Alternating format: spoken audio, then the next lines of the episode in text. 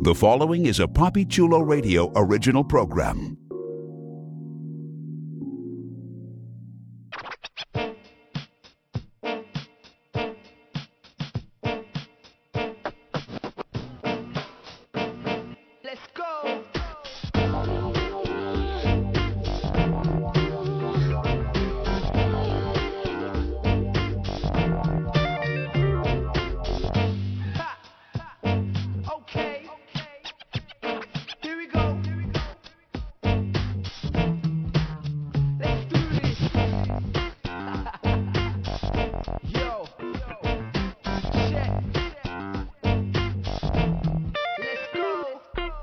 Get up close and personal with some of your favorite male porn stars on One-on-One with Papi Chulo. Created by Papi Chulo, One-on-One showcases exclusive interviews with the adult industry's most popular male performers. Here's your host, Papi Chulo. Welcome to One-on-One with Papi Chulo. Today is Tuesday, October twenty-ninth, twenty nineteen. Listeners, please welcome veteran European adult star Kai Taylor. Buh, back again, Papi Chulo. Loving it. We couldn't wait for this one. This was actually um, very epic, and I was very excited to get back on here because we've got so much shit to talk about. And obviously, the big one of the biggest mouths in the industry, or the biggest mouth in the industry, doesn't know when to shut up. So, yeah, man, this is all gravy. Um, if, let me quickly say, if you want to follow me on Twitter, um, Kai the One Taylor, K A I, the One Taylor, T A Y L O R. And um, obviously, you've got loads of links on there for um, lots of my work and stuff. I love it. Don't worry. At the end of the interview, I will ask you that once more, just to make sure everybody gets it. Yeah, no worries, no worries. Perfect. So welcome back. It, it has been a minute since we chatted, and I know that um, some stuff has happened that you definitely want to discuss, uh, which I'm very appreciative of you reaching out. And, and of course, you were fantastic the first time, so I'm, I'm looking forward to hearing what you have to say this time around. Because listeners, I'll be honest, I really don't know what Kai Taylor is going to say. Like, I know I've had little, uh, sort of like a little taste, a little um, a little sneak peek of, of what you want to discuss, but uh, I genuinely Genuinely don't know exactly the um, the adventures that you've been on. I'll, I'll put it that way. Yeah, right. No, I'm I'm pretty secretive, but um, then obviously, I, obviously, I like to leave a lot to the imagination. Then when it does come to it, now here here we go. Because I do my own podcast, but I'm, I'm focusing on others now.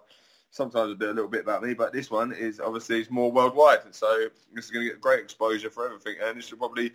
People are clever enough and they want to listen to it and they want to hear fucking truth and no fake bullshit like these two-faced cunts I've met so far on my journey when I went to America.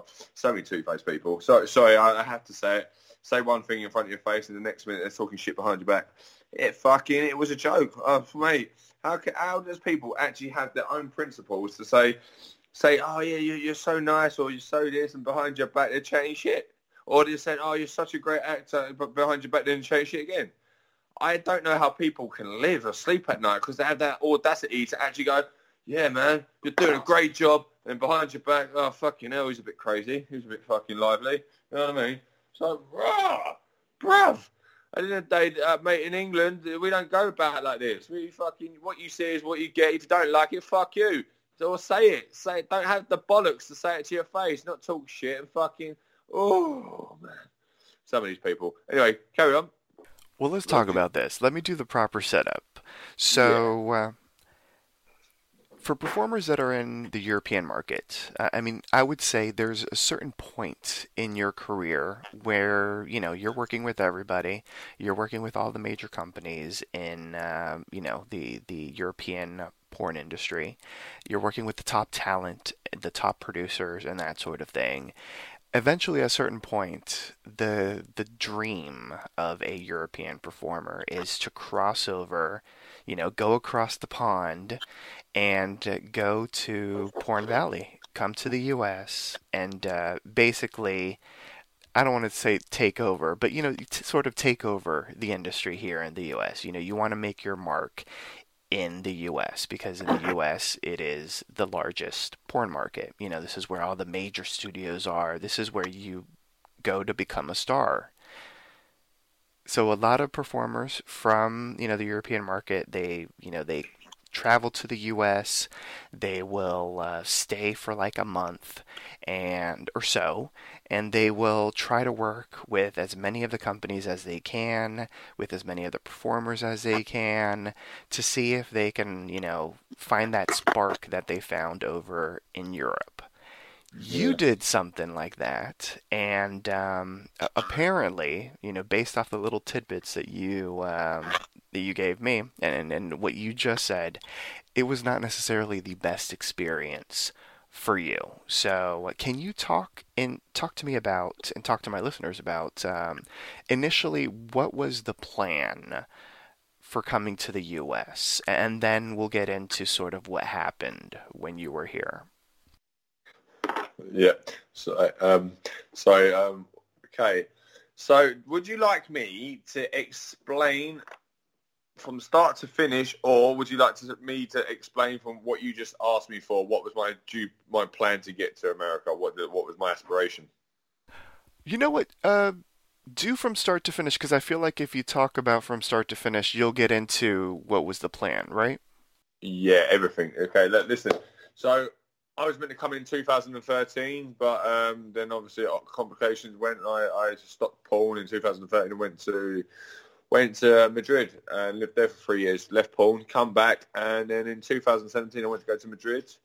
I uh, went to come to the U S, and um, basically I broke my ribs in a go-karting accident like ten days before.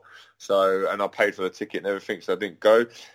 So I thought, fuck me, I've got to do this before I, I'm, I'm like, fucking, I'm getting on a bit, and I had to get this out, out of my system. It wasn't like, do you know what? My porn was already, my porn is like, I don't just, I don't go there for the money. I go there for the performance, and when my, my, I need my good mind space. Um, because if I, I need, I can't perform like I used to, like do seven scenes a week or fucking two a day. It it actually fucking tires me, especially in Europe, because the, the scenes are like very, very long over here, and um, and it is a longer day, and we do shoot hard and soft and whatever, and the acting, and uh, obviously there's a lot to it, and obviously I know America, you have like big, um, what was it, like parodies and um, big features and that, but we do features over here, but like every day, it's like virtually a feature turn up on set. Um, the money isn't as good, but there, there's certain companies I only work for, because I won't work for everyone now, because I can't. I really actually can't, and I really can't be fucked, to be honest with you. I need to be in good mind space, good energy to go there. Otherwise, I don't really want to turn up, and I need to be paid the right amount of money. So it isn't. But the only thing is, the money is is obviously a, a good thing factor, but I need to feel one hundred percent to get on that set, and I need good mind space. I can't. I can get called up in the morning, you need to be here, and I'll be like, well, it really does throw me off. If I've got like a day or a couple of days ahead, or like if they told me the week before I'm working here, there and everywhere, I will be happy to go. Um, but still, I, I go to America, get to America, and fucking people say I got off to a flying start. I arrive in America, next day I go to Arizona, I pick up the I D. The day after, I'm doing an extra scene. And the people I was working with was people who owned a massive model agency over here, who knew my fiance, um, and they, I worked for one of the, that company, um, the brother over here, and basically gave me a good stead to get my first scene. So they gave me extra, then they gave me a scene on the Tuesday after, the week after. So I was already starting flying, and I and um, I didn't actually have my proper I D certificate yet, but I had the certificate for it. Then on the Monday. Um, Like it's, my agent started off well, and um, but we're, we're talking about my agent. We'll go back to a bit about the agent in a bit in a minute, um, but that's another story altogether. Uh, so we go from, yeah, and um, I do an extra on the Monday, I do a scene on the Tuesday, do an extra on the Wednesday, and do a scene on the Thursday. So and I started off and I smashed my scenes to pieces, but...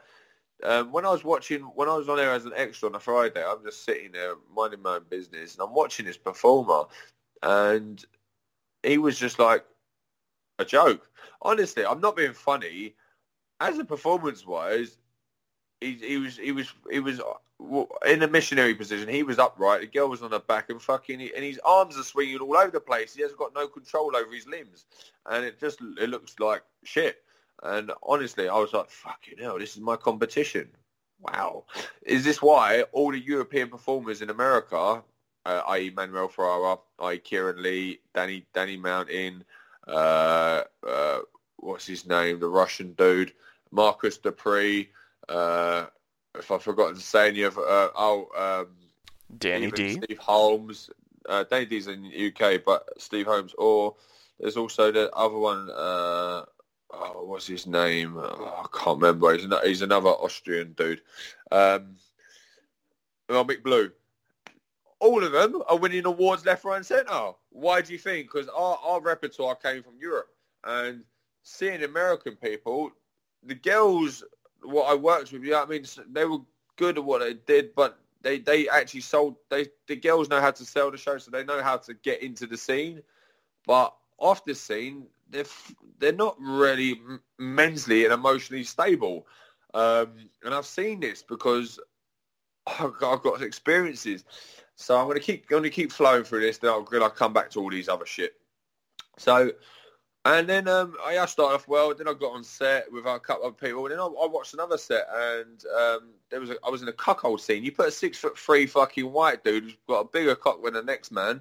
Um, I was a cuckold, and why would you do that anyway? You put a fucking really good-looking fucking... I, I, I class myself. My mum said I was handsome. So does my fiancée think I'm amazing. So, honestly, when when you have um, the, the... You put me in a situation, I was I was asked by loads of people over over here, what the fuck are they doing putting a fucking... a big, talented cock dude in a fucking cuckold position? You don't, it doesn't make sense, especially when he's a known performer. If he was a nobody, then yeah, maybe, but he's a known performer. It's really, if that is really how they want to sell it, he said the bloke was struggling in the scene, couldn't handle me talking, but I started just doing my own little thing. Even at one point, I got my cock out and started wanking over a black dude fucking my wife. You know what I mean? But then I didn't know the, the bloke was, the bloke, the producer was like, oh mate, great stuff, I love the comedy, da da da da da. And then next minute I know, behind my back, he's gone, fucking uh, mate, you never fucking, or basically it, not his words in sense, but it was like, why is um why is oh he he, he texted my agent and he said, oh, why is um, this person getting his cock out on set, da, da, da, da. Uh, I'm on the porn set, actually, you know what I mean, I'm on a porn set, I'm not touching talent. And um my agent rings me up and goes, Kai, let me tell you something, I don't deal with work like this, da, da, da. Um, and would you, where are you now, Kai? And I was like, I'm actually getting my fucking feet pedicured. And he goes, would you get your cock out here? I went, no. He goes, then why do you get your cock out on set? I went, wait a minute. No, you listen to me. You shouldn't be doing this. And I'm thinking, this is a porn set. This is a fucking porn set. Where's the fun gone? Fucking hell, man. I'm, t- I'm, t- I'm trying to take the pressure off the next man, because he, he was struggling to get hard on, because he was a cool dude. So... I just said to him, listen, listen now to listen to me after he shouted at me. I went, listen, I said, it was all entertainment. We always do our thing. And, we, and then after you listened to my story, it was actually cool. But it's because you had to listen to my story. Then um, I was working. Then then after my seventh scene, I know I worked for this company on like the Monday. It was like the fucking, I think it was the third, third of June. And um, what happened is, I smashed the scene, but the girl didn't have a clue what she was doing because she was new, and um, I, I, I gave me the fucking GoPro to work with, and he, the producer left and left me to do with it because I was packing up. He goes, I could see what you was doing. You knew your shit, so I'm glad you you you did you you you turned up. So he gave me a scene on the Wednesday and the Thursday. I did an extra scene on Tuesday. That's when I had that misdemeanor with that producer. Um, But after he telling me to my face that I was a great guy, then on the Wednesday, I'm working um, with um, the same company on the Monday. Then I work with him on the Thursday. But on the Thursday, it become quite hassle. So I've turned up. I'm waiting for like a couple of hours. I thought, I thought, fucking hell, you turn up, you, you're straight into doing your scenes. But no, everyone's like, from what I heard, it's like, yeah, you turn up the studs, turn up later so they can get straight in there, boom, boom, boom. Not fucking like that at all. I'm waiting around like fucking uh, on my jack, like on my own. And I'm sitting there. And then obviously we get to go and do our scene. And as we, oh, I, I was, oh, mate, I'm always, I'm quite generous with my food. And these, these girls came out from their scene, and she, one of them looked like she was going dizzy. I want to eat some of this, put some sugar in your system. Because I know what it's like being a performer, and I know how... Um, the mentality of being a personal trainer, being a boxer, it really, you do need your sugar levels kept right. Obviously, and I, I know some of these girls are anorexic or they're fucking, they're not eating the best of food and they're all getting stoned. That's another thing I'm going to say about this. This is, this is a joke. Fucking what a joke. Okay, so I, I, I get to do, I'm doing the pictures, and right near the last position, this girl comes out. She goes, um, I, I've got to go to my, um, um, maybe I shouldn't have said something, but she goes, oh, maybe I've got, um, in eight minutes I need to go, so I need to do the cum shot. Um, can you hurry up with your pictures because um, I need to go and see my uh, therapist? And I and I was like, I was in my position right now, like, so I got my pictures, and I'm thinking, what, what, what the fuck you do? You come in and tell us this. I'm trying, I'm listening, and I don't inject my penis. Uh, so I turned around and looked at her and went, excuse me, love. Like, because I'm quite happy and quite positive. I went, what the fuck do you need a therapist for? You're, you're fucking, you're stronger than that. She went, what do you mean I'm stronger than that? Started going all hysterical. And I was like, what did I say wrong? I'm trying to give her positive energy. And she's run off fucking crying. I was like, oh, my God. So I ran after her, fucking hysterical bitch. So I ran after her and, excuse me, I was saying, don't talk to me. I'll, just, I'll talk to you after. And I was like, okay. So I had to ring up my agent and tell him the situation. So, and that got cleared. Yeah, got cleared. She even rang up the agent. Oh, what, what's this person saying? So I, ca- I later on, we're going into the acting thing, and they're still doing their little shit outside. So I walked around. I'm just walking around the house, and then all of a sudden I heard, is he out there wanking? Like, man, jerking. I went, you fucking what? So I went walking back, and this the, the producer girl came out and went, are you wanking out here? I went, you better go and tell them bunch of cunts. I've gone off on one now because I've had enough, because I've had a lot of misdemeanors from the day before and uh, the messages. So right now, I'm on edge, man. I've been trying to be such a good little fucking guy. Hi there, pleased to meet you. I, I, hi, hi. And people saying I'm too nice, I'm too friendly. I'm fucking, uh, I can't do enough. But the only thing is, uh, mate, you should just sit there like a little bitch and say nothing. Let's just sit in a corner and just wait until you're called like a little bitch. How about fuck you? I'm friendly and I'm going to be happy and that's it. You take away my personality, you take away my performance. So, yeah, they've gone, they've gone, oh, mate, he's wanking. Oh, and you go and tell them bunch of cunts in there to fucking quieten their mouth down. And I pointed to them. And said, why, why, why, why are you being like this? I said, because they're going to go and say something to someone and it's going to spread around this, this whole industry. Later on, this comes back. And obviously, this comes back. So then they've gone in, they sorted it out, and that was, you know what I mean? So they'd like fucking accusing me. So, okay, after this day, the girl said I was vile and all this because I was fucking stood up for myself. Um, I should just not said nothing. I kept the messages. So I'm not getting no work now after the seventh. Oh, the sixth, whatever. Uh, wait, third, fourth, fifth, yeah, sixth. And then um, on the fourteenth of Ju- June, um, I get a message from this girl. You've given me chlamydia. I was like, you give me a chlamydia because I was I only worked with you and these two other people before, and they've got nothing. And I'm like, what the fuck? And I said, I've done my seventh scene. I've already got chlamydia. This girl asked me to do content share with her. I don't do content share. I don't. You can ask me to do it. Pay me, I'll do it. That ain't really content share. I'm paying for my work. But I got asked by a few people to do content share. I said, no, hell no. And um, she's gone... Um, yeah, you give me chlamydia. I mean, I don't fuck on the outside. She, um, my my fiance got involved, and she said some things to her. She she, she ended up shutting her mouth, which was quite good. Okay, let me just quickly add this. I'll get it out of the way. Um, and his message went a little bit backwards and forwards. And um, I went and got I got tested on the on the on the the, the week or on the Monday because my test was on the Monday the third. I worked that day because my test came back clean. Uh, So on the third, on the fourth, on the fifth, I worked with this other girl.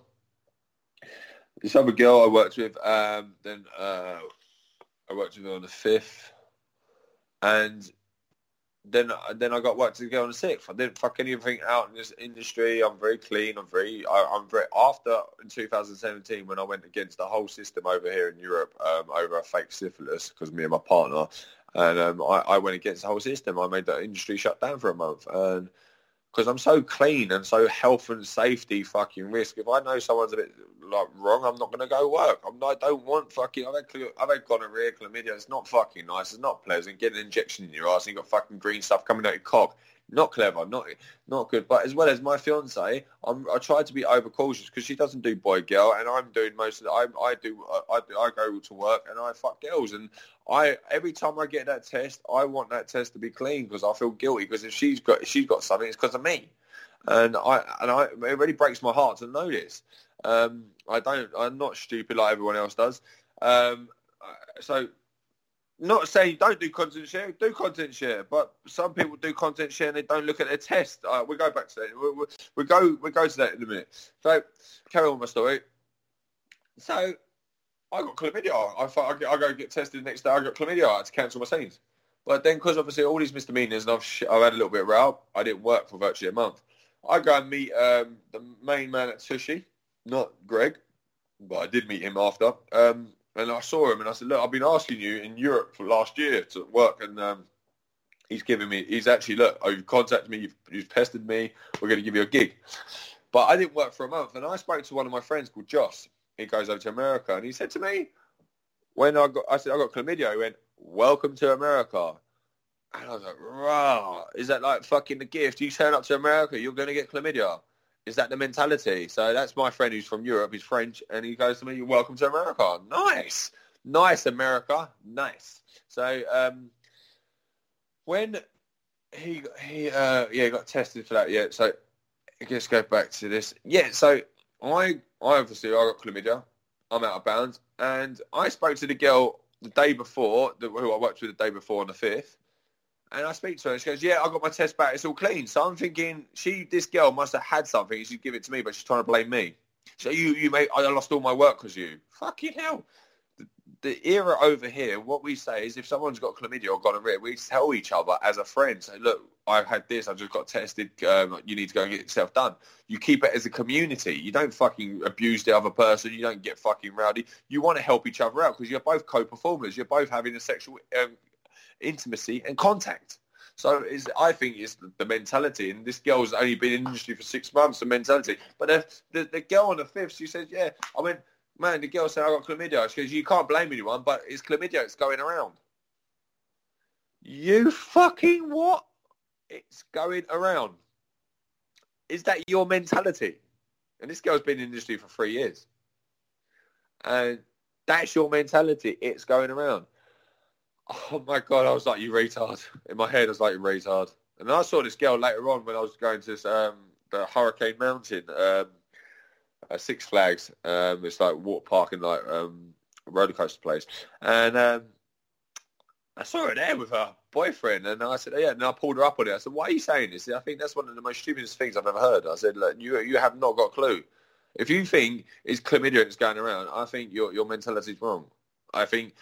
We are down to a testing system, to a fourteen-day testing. Let's put it down to a fourteen-day test. People are still fucking about somehow. And this fourteen-day test, in America, they only take your bloods and, and your urine sample. In Europe, we do the throat swab, and if we're doing anal, we do anal swab, and it's no extra cost. This should be fucking mandatory because if you're doing anal, anal is the easiest place to catch an S T D because there's blood transfusion.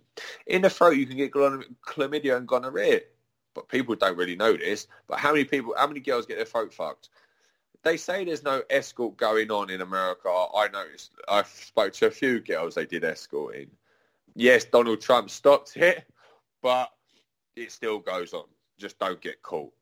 Um... I'm not condoning it. I'm not saying nothing, but like, as well as the conscious shit. So let's carry on. So then I, I get I get my big gig, who I always wanted to work for. First, I worked for someone on the eighth. With, um, he's he was the best producer over there, um, and a friend.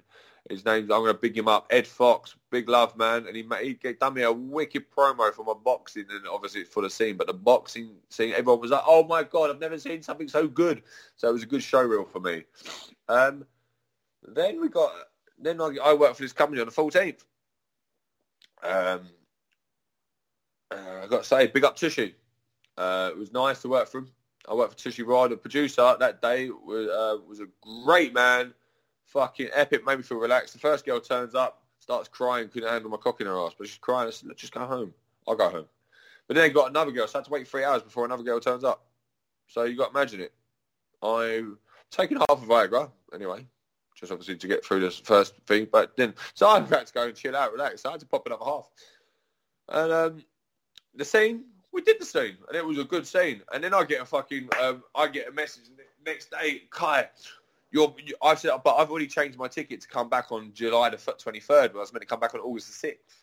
I changed it to the twenty-first. So I don't know if I could be fucked to be in America. But except for I had a great fucking experience at the Wild Card boxing gym, the Mecca of boxing. I'll start smashing people up with my shoulders fucked. It was great. There was um, the better boys I wasn't sparring with, but some of the boys in there, I was just like, take, I was getting back to my normal boxing skill. It was lovely, but my shoulder went. Um, I had a, I had an M R I scan in America after a year and a half of problems. It actually came out that I've got tendinosis in my scapularis, infinis spinatus, and some other place, and as well as got osteoarthritis in my collarbone, which comes up to my joint. So it, a lot of things happened, um, and. So I had to get a new test. I had to have um, drugs for my um, my P P E because I had chlamydia, and I had to get another load because um, it wasn't. They didn't give me a strong enough dose. Um, and then I had to pay for my phone, a new phone because my phone broke. Then I had to get that phone fixed, and then I had to pay for uh, this M R I scan. So right there, I was I was on a loss, and I was obviously paying for my apartment there. But in the end, I was thinking, good experience. I'm having fun. I've got to go boxing, et cetera. Uh, so then I get all these dates, twenty-seventh, twenty-ninth, thirtieth and thirty-first. Uh, I went into the main office and he goes to me, um, yeah, man, you believe in God? I went, yeah, and come have a Jesus talk. So I went and basically he told me he was going to do this for me, do for that for me, he was giving all these dates and that. He goes, do you know what, because you um, you did a great job and we heard good things and um, we know you're a bit loud. But we don't care because this, this is our business. And we we liked what we saw, didn't it? So I turned up on the twenty-seventh, and this girl I work with had hemorrhoids, and it's about anal. And she had, like, fucking uh, arseholes in, like, pieces. And I was like, oh, this is going to be good. So we get to do start off the scene. Say the first two, uh, mate, every time we had to stop before the preparation. And she's crying as I'm trying to, I've got to keep her hard on. I'm not injected. I've got to keep her hard on. So I'm just holding it in there like this. And she's trying to work her way down. But she's crying. I went, just go home. Let's just call it a day. You know what I mean? I, I get kill fee. And it, but it doesn't make me look bad, does it?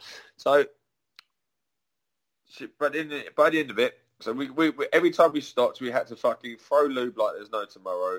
Then we had to work it in. And then I, we had to start. Then I had to go slow. And, and honestly, if you look at the trailer, if anyone's got any brain, it was like the fucking, you can see the girl's in pain all the way through it. And it's meant to be about no pain.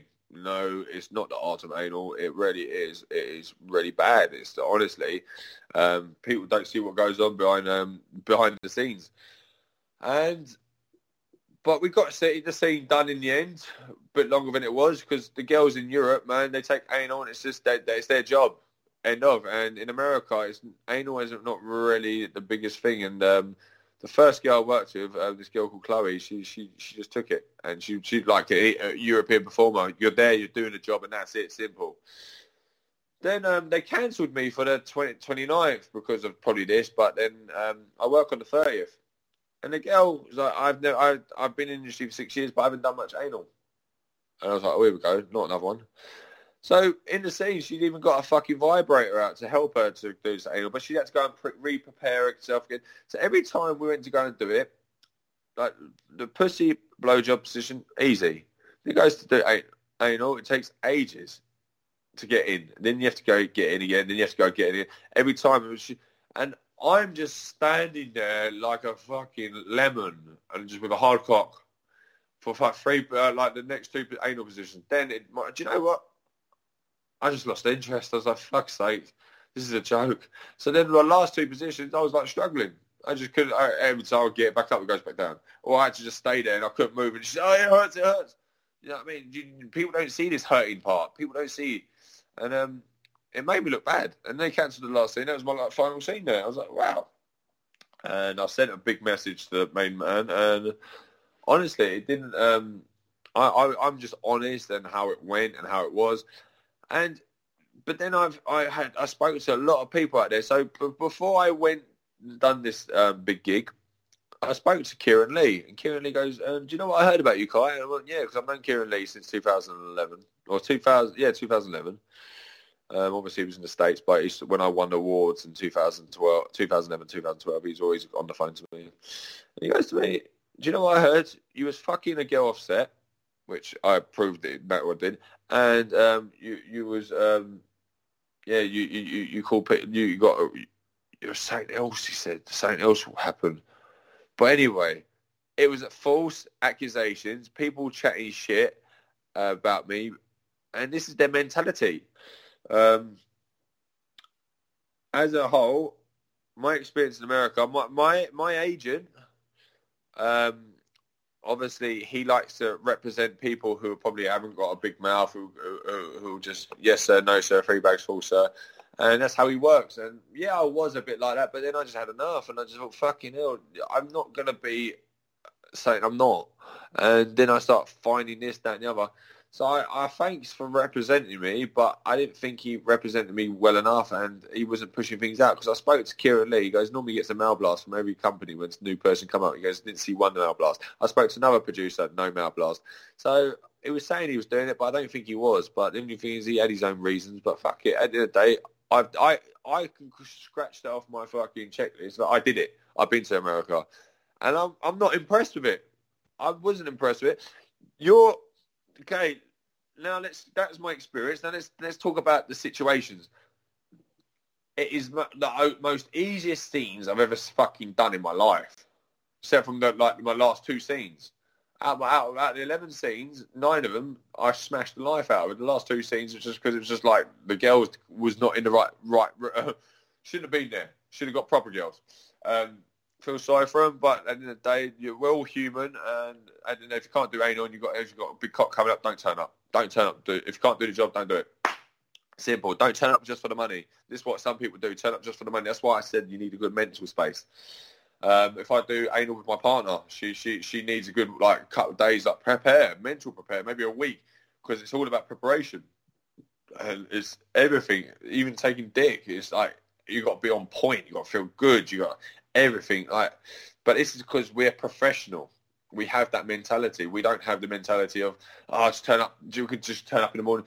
It, we have we want to be on point at what we do. So. You do you, the Americans. They're, they're just happy to do the five positions: blowjob, cowgirl, reverse cowgirl, uh, spoon, missionary, and doggy. So these positions are like fucking. These are basic. These are like back in kindergarten kind of stuff. And in Europe, I'd like to see some of the studs come over. American studs, even though they won't because they don't get paid enough. And like some of them, and I know they're quite a lot inject now, but mate, come out and just without an injection, come and do a fucking job out here. And we we have to work on some of the worst attire, like a table or a chair or something else. Um, we you, when you see all these performers wearing boots and shoes and stuff, you think fucking hell, that's not attractive at all. Yeah, it's like rum. A man wearing a shirt, a woman still in a like little, little bit of lingerie, it's like just slowly coming off by the end. Not in the fir- after the first position, all clothes off.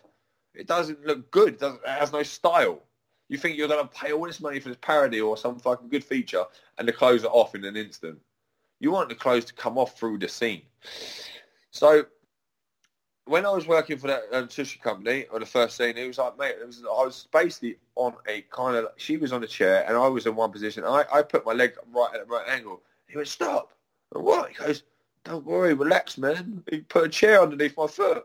He goes, we don't make it hard here. I was like, rah. He goes, he goes, he goes, this was quite a hard position. I went, this ain't a hard position. This is, this is fucking, this is second nature. This is just normal for us. This is, in European football, we have to have it hard. We got it very difficult, um, and that for me that was that was an eye opener. Just to say the fucking, and I saw the male talent. All they want to do is fuck the girl. There's no performance in this. I'm speaking to a couple of American, like the European performers, the male performers, big up. because they're there. They they they do the, they put the energy in, but they're always opening to the light.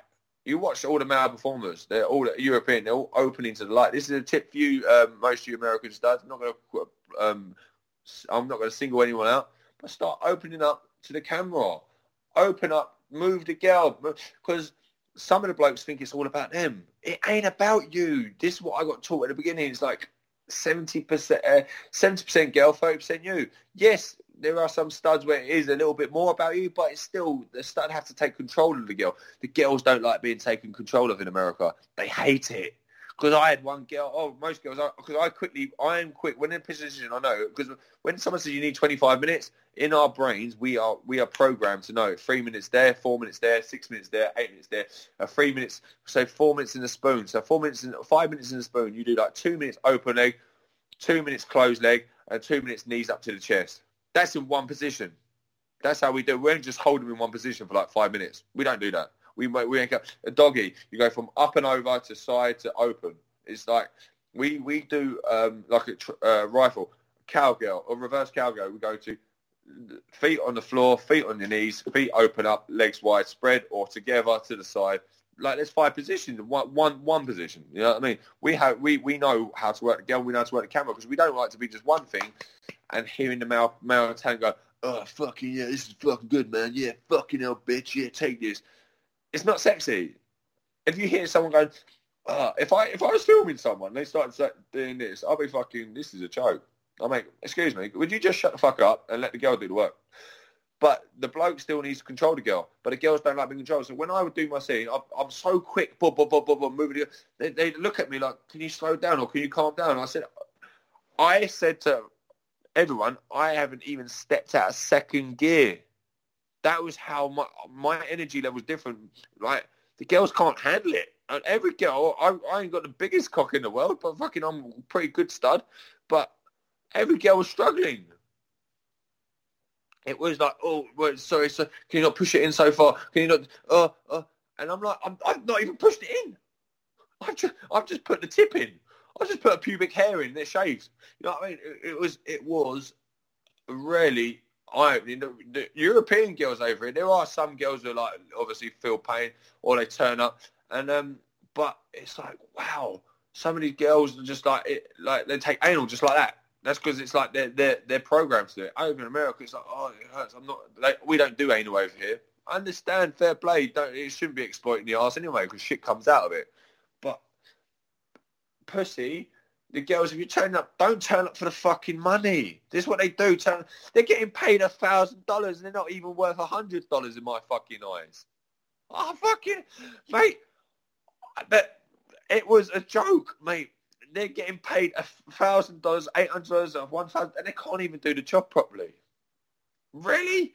And yes, they got a big name. Yes, it looks good on camera. Yes, you got the location. Fucking hell. Give me a fucking good location. I'll get the fucking most ugliest people looking amazing. Because I know what I'm working with. I know what I'm going to do. But honestly, paying some of these people this amount of money and they can't even fucking perform. I was, oh my God, I, I, I, I'd, I'd fucking, I, I'd just go bankrupt for wasting all my money on these people. But they was, they was shit. And I don't, I don't believe they sell. Seriously. I, I, they, they, it's, the girls are good at acting, but as performance-wise, I I have got no, nothing stands out. Nothing really stands out. Well, there was the one one performance was actually okay. Did a good job. There was one girl, but honestly, apart from that, I didn't see nothing really. It was like wow, our fucking all, European girls are the best all, all day long. They don't say nothing. They just get on with the job. Boom, happy days. There we go. Money in your hand. Let's go home. Next thing, let's talk about doing drugs on set. So, well, let's, let's do another sniff. Let's take the piss, sorry. Okay, not not talking about um, any cocaine or anything, but in California, legal, uh, weed is legal. So, and because of legalized weed. So, and I'd work with a girl who was stoned out of a nut. And you could see her. Uh, And you're like, and, and they don't know where they are. You just see it in their eyes. They don't know what they're doing. and this is where you take control, and this is probably it, to numb their pain or numb something or fucking, so they're not even there, just be just get thrown around like rag dolls. But it, it's like, really, this is their mentality. Um, blokes are getting stoned left, right and centre, so you're not going to, they think, oh yeah, get stoned, relax, you feel good, yeah man, do a thing. But you're never going to be a step above anyone else because you don't put the energy levels into it. Yeah man, just going to smoke a joint, and yeah. It's all about energy levels. It's all about fucking getting the scene done and working the getting the. I just say energy levels. Look like look like you're passionate. Look like you're doing something, not just like yeah, man. This is just good. Yeah. Don't get me wrong. I'm not condoning weed or anything, but when you set when you when you when they ask you these questions, are you under the influence of drugs or alcohol? Would you class weed as a drug? Puppy, answer me. Would you class weed as a drug? In a sense, yes. I believe uh, weed in general has become a little bit more accepted uh, by society, and, and that sort class, of thing. Is it classed as a Class C drug? It would be classified as a drug, yes. Although it's not seen as a hard drug as it used to. Yeah, yeah, yeah. As it used to. Uh, okay, okay. So it still causes paranoid psychosis. It can still, um, yes. Maybe T H C oil can help with people's cancer and stuff, but um, it's still, I still think it's classed as a drug. And obviously, you know it's a drug. Yes, you can get prescripted, but it's a pres- prescripted drug. So when they say, are you under the influence of drugs or alcohol? And you see them smoking a joint outside after, and you're selling it to the market. Okay, it's, oh, weed is legal here. Okay. But when you're selling it to the European market, it's illegal over here. So it's really, it, it's a big contradiction on its own. And um, I think it's fucking pathetic, to be honest with you. This, this, this, you call yourself professional and you're smoking fucking drugs. And even better, do, do, do you know something even better than this? Um, when, um, uh, when I found out most, I wouldn't say, I'm not going to give a percentage, maybe sixty, seventy percent of people are taking, um, anti, a, girl, a lot of girls are taking antidepressants. A lot of girls. I found out nearly every one of them. Uh, I re- obviously, my mum has had um, depression, bipolar. I know about antidepressants. I got her off her, got, got her off them twice. Um, I, I know how depression works and stuff. But if you're fucking taking tablets and smoking weed, and you got to understand, there's there's two sort of downers, and you're causing yourself even more more aggravation mentally. You're not going to be stable. You're smoking weed to relax your mind, but obviously it can create fucking paranoia, which ninety-nine percent of the time it creates paranoia for most people. Because uh, people um, don't just use it recreational, they just use it to get day by. But then you start taking these um, sedatives, that is. Xanax or any fucking uh, Zoplicone. They had um, sleeping tablets. You're fucking, you're adding to your um, me- uh, your mental stability. And it, it's out science. It's, it's common sense. And you, you think, when, when you, I found this hilarious. So I spoke to a couple of performers. Yeah, my doctor said this. My doctor said that. If your doctor told you to put a condom up your ass to stop you getting pregnant, would that be true? Sorry, my I'm not being funny. If my doctor told me, "Oh, you don't you don't look well," yeah, what are you trying to give me? Because why why they try and keep you on prescriptive stuff and um, et cetera. It's because they want to keep you suppressed.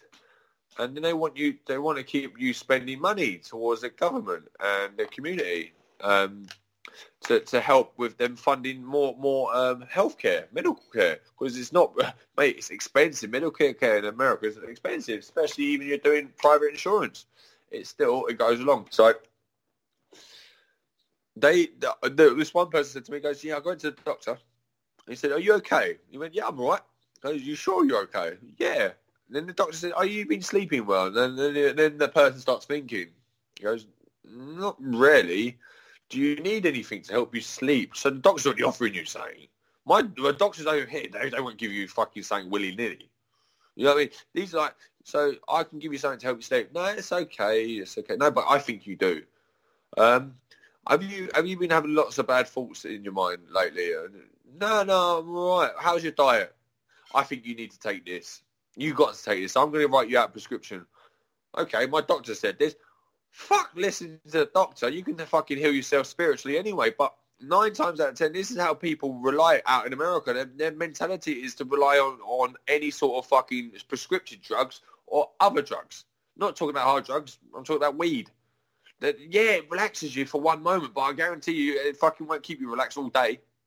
It'll just, just suppress you, suppress your mentality, suppress your thoughts until you start going overboard and you, well, your mind will go elsewhere. Seen it happen with all my family. I used to be the biggest stoner. I started smoking weed at nine, finished at nineteen. But, uh, mate, I was only could smoke it pure, but they only smoke it pure in America. But it, it, it, it maybe it has some benefits, but, mate, but I tell you what, it has a lot of bad benefits for the brain.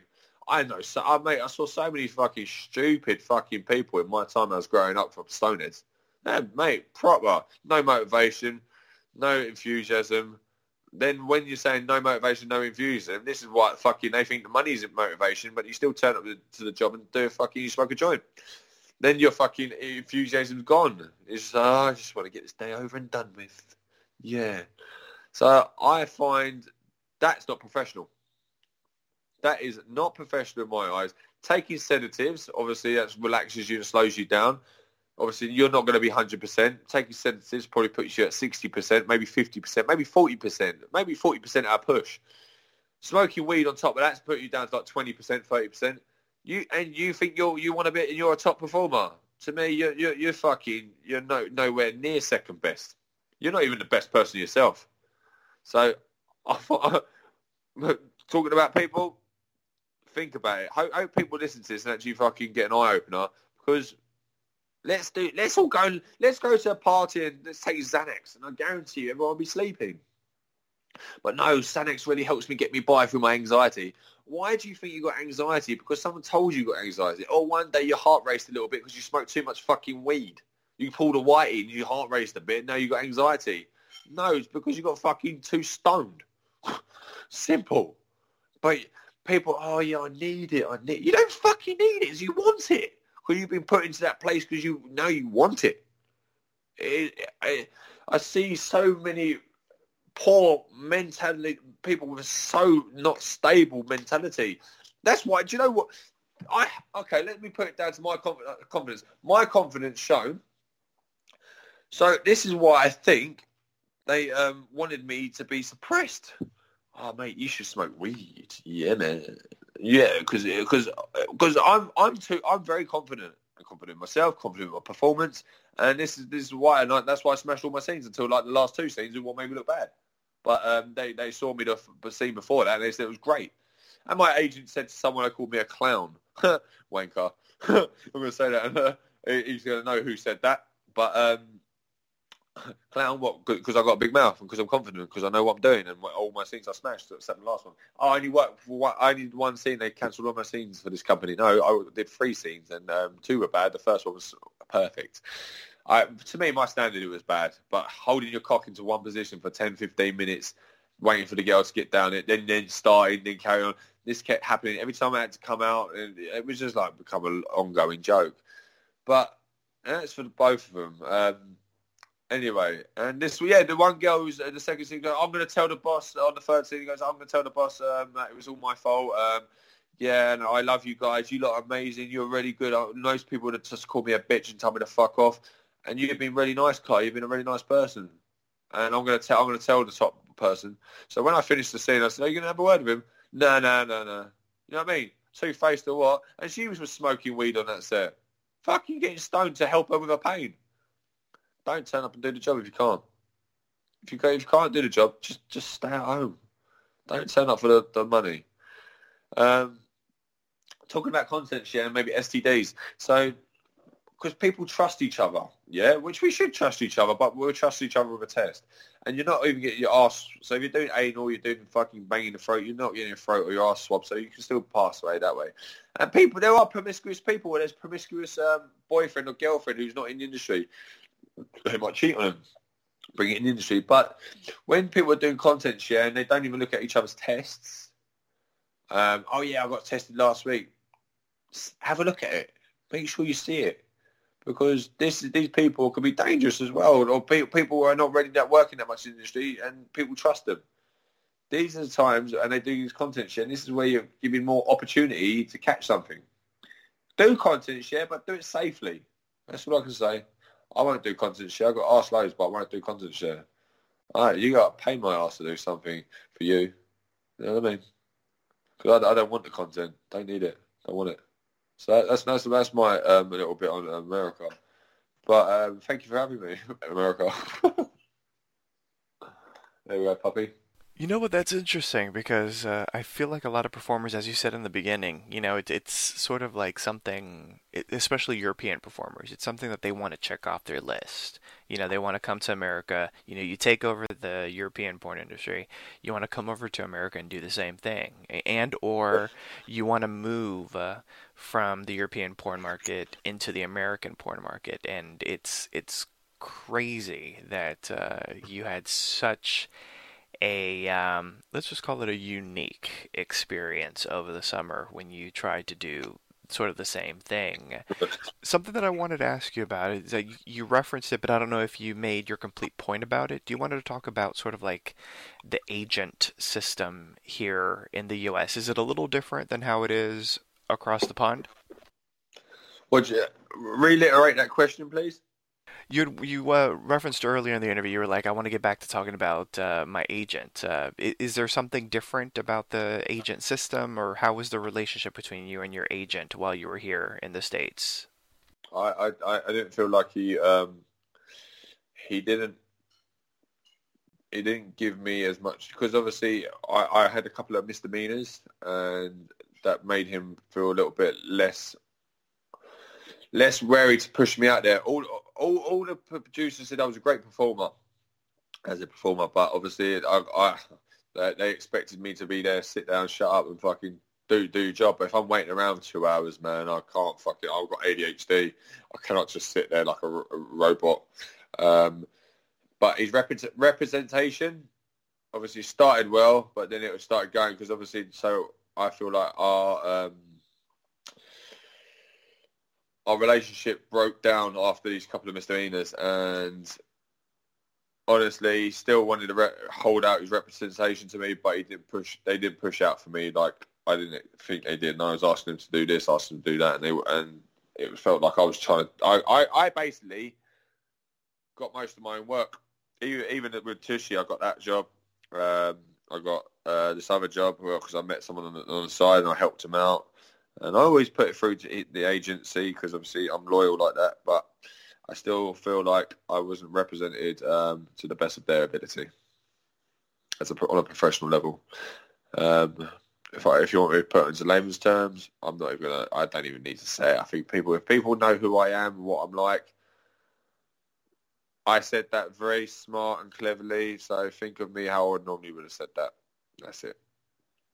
So we talked about the performers that you worked with. We, we talked a little bit about the production companies that you worked with. What did you think of the locations in, in which the scenes were shot in? Um, well, one of his locations, he said um, he's getting a hundred dollars an hour, and I'm not sure they're not going to be. They were shoot. They were shooting like six scenes in a day. Um, so hundred dollars an hour, six scenes in a day. That's then you, they're only going to do about ten hours there. Max, excuse me, that's a thousand dollars. You go to a Rocco set, yeah, you're there for ten hours and you're shooting only one scene, and that's a thousand dollars for that location, one part of the location, because you've got like five, six different parts in it. He charges one thousand. So people are saying, "Oh man," and he's got a lovely ranch. He's got fucking five great locations, but and this is up in Beverly Hills. Um, there were there were nice places, but. Price-wise, it still doesn't really. It's a bit like, a bit like Europe, a bit like Europe. Some places are five hundred euros, some places are four fifty, maybe three fifty, but three fifty and upwards, um, unless you go the Airbnb route. Uh, but I saw, like I said, Beverly Hills twice. I was there. That that was, a, but you shot two, ten scenes or six scenes or maybe more in this place, and I was thinking, and. mate, I, I could get a thousand dollars and fucking do a location here, but I probably I probably only get about three scenes done, maybe two, because I because they they they they're not really they they're producing content, but they're not producing quality content. I don't think they got all the right talent, they got all the right fit equipment, but they're not reaching quality. For Tushy, I um, lovely, lovely location, lovely locations. Fair play to them, lovely. They, this one up in uh, in downtown, seventh Seventh Street or somewhere. That was lovely, uh, and the other locations were nice. But this other place, it was like Beverly Hills. I was like, he was just his scenes were like twenty-five minutes, and they don't. They just they focus on the sex and that. Obviously, they want that that, that amount of content, but honestly, it was it was um it was nothing special. I think yeah, I think it's overrated. That's the one. Over fucking rated. Hmm. Simple. Well, that's really interesting. How old are you again, Kai Taylor? thirty-four. Okay, and I think age is important because um. as you referenced earlier, you know, if you were sort of like, you know, this young performer that doesn't have that much experience in the industry, like you would have accepted a lot of the um, the treatment that you got when you were here in the States. And because, you know, you are in your thirties, like, and you have an established career in Europe, I can completely understand why you just weren't putting up with any of the nonsense. What um, yeah. you referenced earlier is uh, that you um, you had chatted with Kieran Lee, who's a performer that started off over there and has made a huge name for himself here in the States. Mm-hmm. Did you at all chat with any other performers that, uh, you know, are originally from the European market or started off in Europe and, and are here in the States to sort of discuss? Oh, Danny Mountain, Manuel Ferrara, I met him, uh, Mick Blue. And I saw Steve, Steve Holmes, and me and Steve Holmes have been uh, mates as well. So I saw him, I saw him at this party. But no, no, it's, um, yeah. And I, and, I, and we we were laughing about the fucking performers and what it's like and how easy it is. So it was like, really, this this this, this is our, our mentality. We we know we know they're not, not nothing special. We we were laughing about it. It was um yeah, nothing not, nothing to meet the eye. Um, but like they they they're there, they're in jobs and that's it. They're they're working. They're working all, but. They, they've got into the mentality of the American mentality, so good luck to them. Um, I, I, the, like, Kieran's got a good gig. Manuel is the fucking legend. Uh, Mark, uh, Mick Blue is well in there. You can't touch him for what he is. Then, yeah, Steve Holmes is Steve Holmes, mate. Not got the best fucking body in the world. Bit old, but he's fucking got a cock on him, and he and he can do the job. I ain't really got much to say in that, really. Okay. No, it was just interesting. I wanted to get your take on um, if if they said anything. But, it, I mean, it sounds like, you know, they, they sort of said the stuff that you, probably you expected, you know, now that they've been in the game uh, for as long as they have here yeah, yeah, in they, the they, States. They, they, they, they, they, they, did, they did tell me, like, mate, it is a joke over here compared to what we had it. How hard it is harder in Europe. Um, and the, pe- the people's mentalities is a joke. Like, like, what, like if I say, look, I've got to go back to the people doing drugs. Isn't it? So people, if they start facing their fears and stop Xanaxing themselves up, that'd be really beneficial.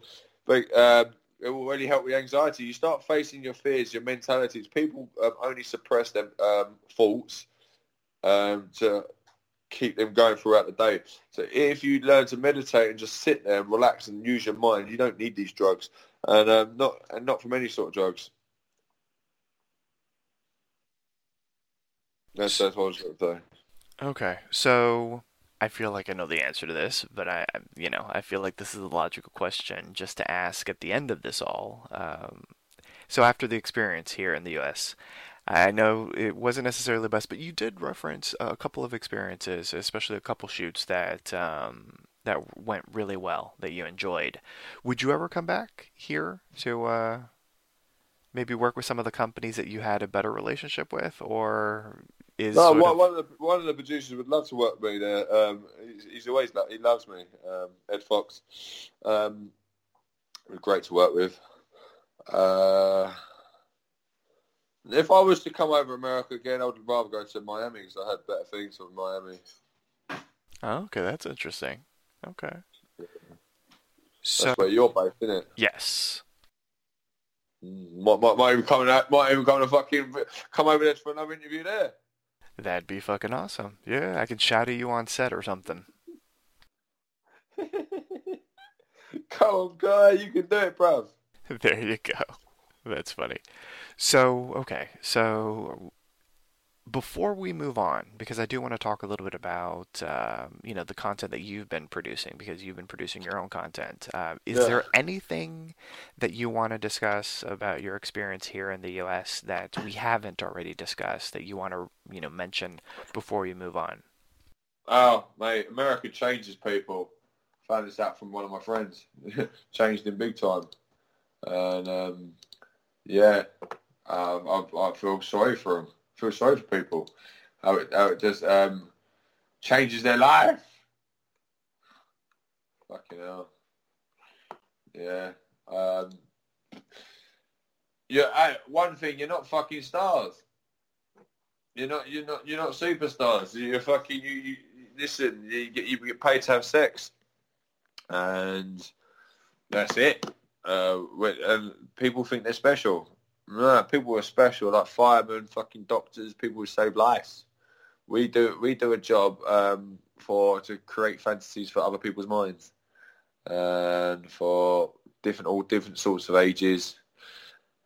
So you got to think of it. Yeah, we're doing a job, and we are paid well compared to fucking some of these jobs what they are doing, but I think some people are um, not grateful and appreciative of what they actually have. And um, I think it allowed porn to go to their mind. I still haven't changed. Since two thousand, twenty ten, I lost myself for a couple of years because I fucking was flying with all the work I was coming at. Uh, but now, since I came back, I've got more stable on it. Well, I will say this, just to push back a little bit. Um... Much like over on the entertainment industry, the mainstream entertainment industry, there are stars there. I, I will say that there are performers that are stars in the adult industry as well. I will say, based off of the fact that people can just upload any content on social media and that kind of thing, I, I think a lot of people feel like they are porn superstars when they really aren't. And I think the key to um, to anything, whether you are one of the most popular performers in the industry or not, is what you said, though. Being humble, not changing, yeah. not letting yeah. the stardom or the success or the fandom or the support on social media change you. And I feel like in the industry, especially because a lot of people join the industry, you know, not having done anything else in their life, they yeah. let the stardom and the success and the popularity and the little bit of money that they're getting in the beginning uh, take over their life. And, and that's what leads to a lot of the big-headed nature of some of the performers, when in reality they aren't necessarily superstars in the yeah. industry. Yeah. Um, wait, wait. Anyone can pick up a telephone and do fucking content share. It's as yeah. simple as that. And um, yeah, I, oh, I worked with this person. I, I'm fucking this. I'm that. Put it on Twitter. You're fucking. Oh, you're a superstar. Yeah, you're ranking. Yeah, you you porn and that. You porn, Pornhub, fucking X videos might give you a good ranking, but I'm, half the fucking performers can't even fucking fuck for shit. They're, they're Saturday night fuckers. They're at the missionary specials. Um, when I sometimes see these content share people do, oh my god, I, mate! Then they put it across as professional. It's fucking amateur quality. That's it. Some of the lighting is horrible. And it's like, really? And you're putting this out, and but it sells. Maybe it sells and shit. But I tell you what, it's fucking.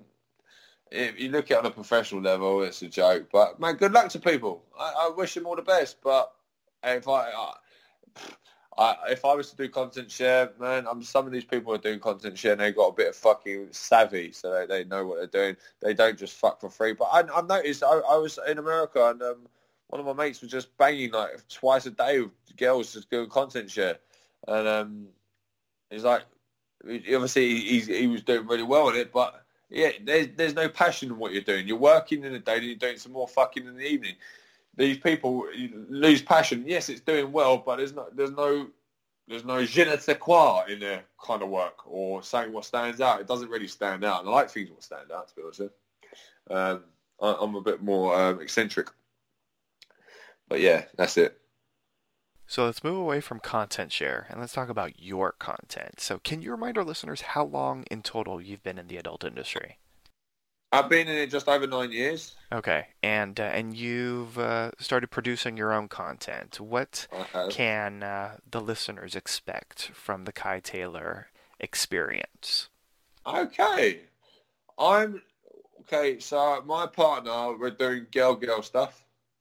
Uh, what cut more shoots? So I've only just started. I started last month on the twentieth of um, October. Uh, twentieth of September, and I've only just started putting stuff out. I was in Turkey, so I couldn't put none of the stuff out. But things are going out now.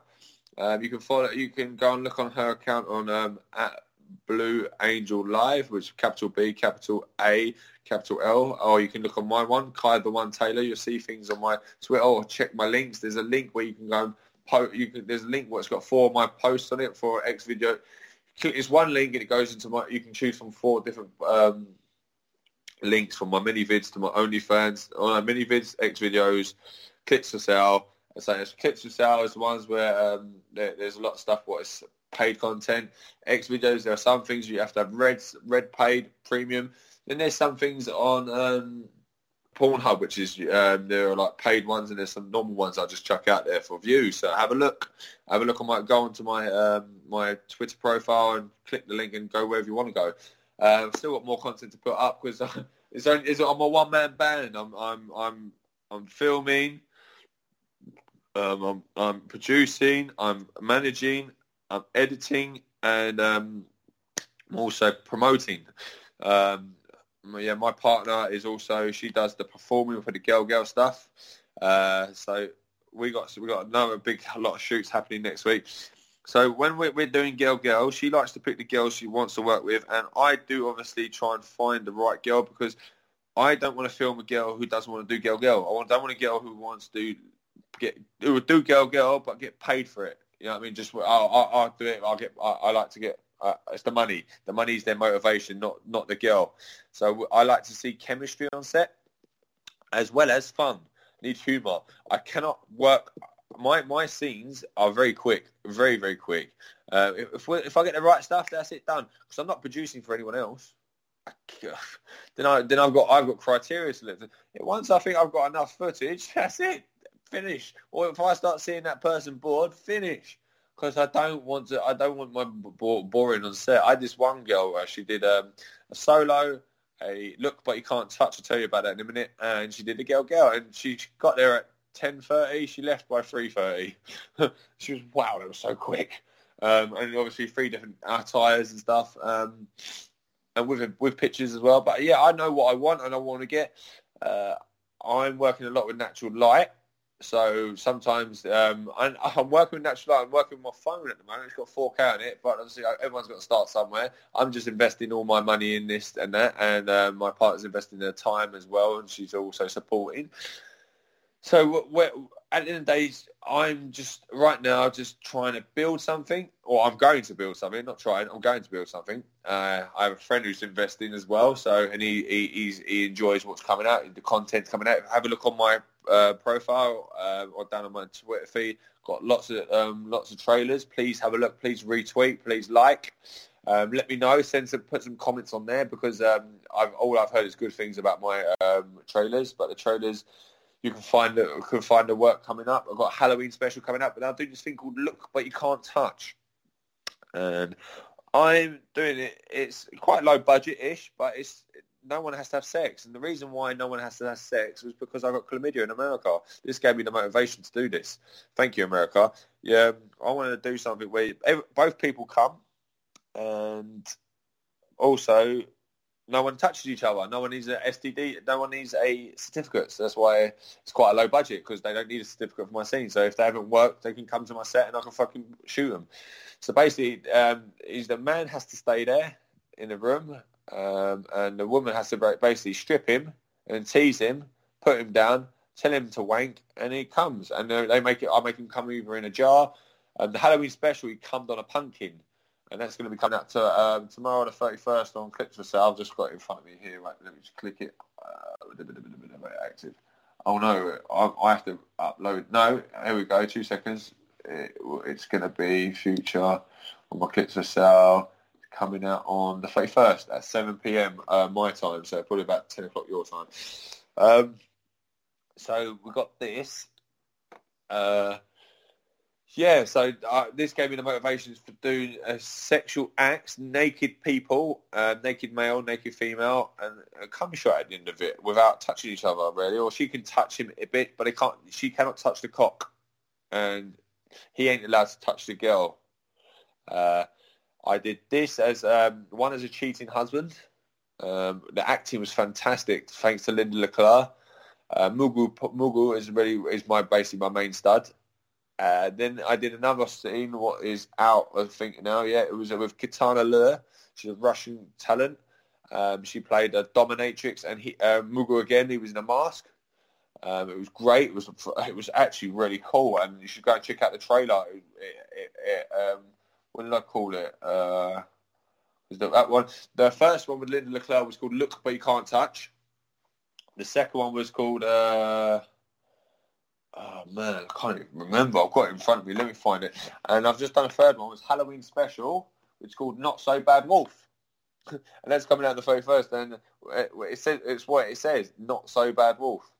And it's because um, he's a big bad wolf, and she's little red um, little red Veronica Lil. Not Little Red Riding Hood, Little Red Veronica Lil. So that that's my um, thing to that. And... yeah, and they've got some more Girl Girl content coming up. You can go on Blue Angels um, on her Twitter and go on to her mini vids, because she has all the Girl Girl stuff there, solos as well. And that, that's if you want to see um, her stuff.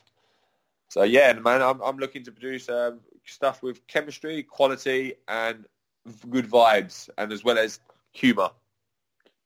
Sounds good. I like it. So is there anything else as far as productions that are coming out soon that the listeners and your fans should should be expecting?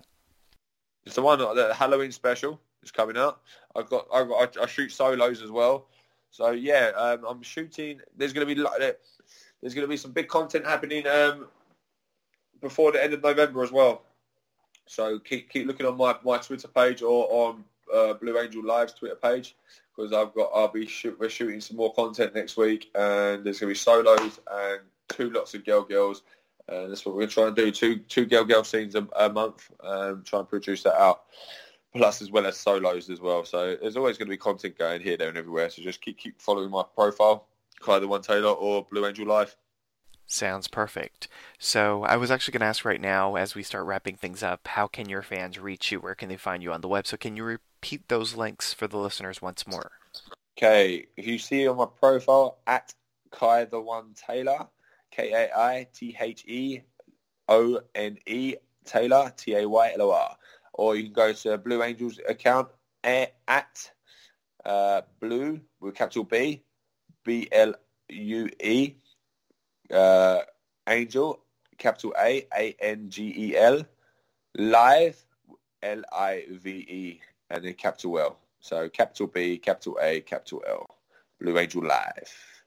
And you can you can check link, click links, look on our profiles. We've got lots of things going up there, here, there, and everywhere. And our OnlyFans has lots of stuff. So come join. You got you got the links on the page. You you choose you you choose or you lose.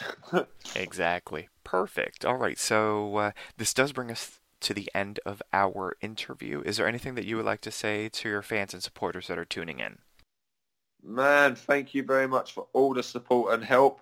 Um, keep supporting, keep loving, and I'm really appreciative of all, all everything. Oh, for all you do for us, and um, just a massive hug, massive hug, and hugs are free. That's it.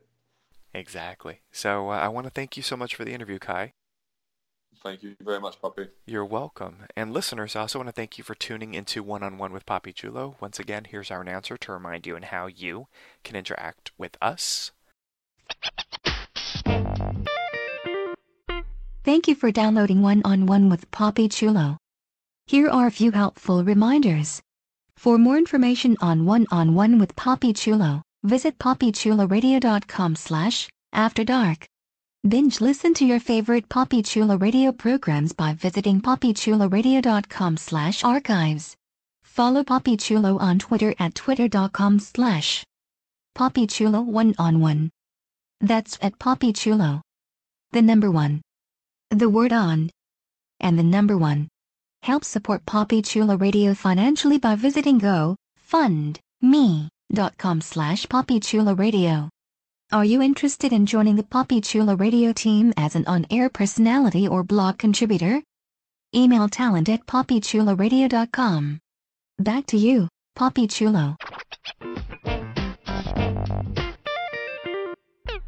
Thanks, announcer. And with that, Kai and I would like to wish you and yours a wonderful night. Good night, listeners. Over and out. Let's go.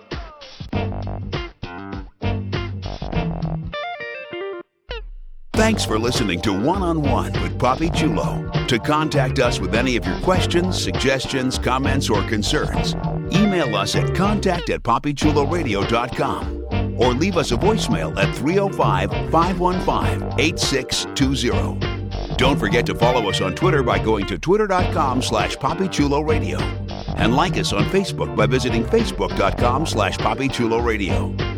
Be sure to listen again next week as we continue to showcase exclusive interviews with some of the adult industry's most popular male performers. This is Ben Patrick Johnson saying good night and have a wonderful week.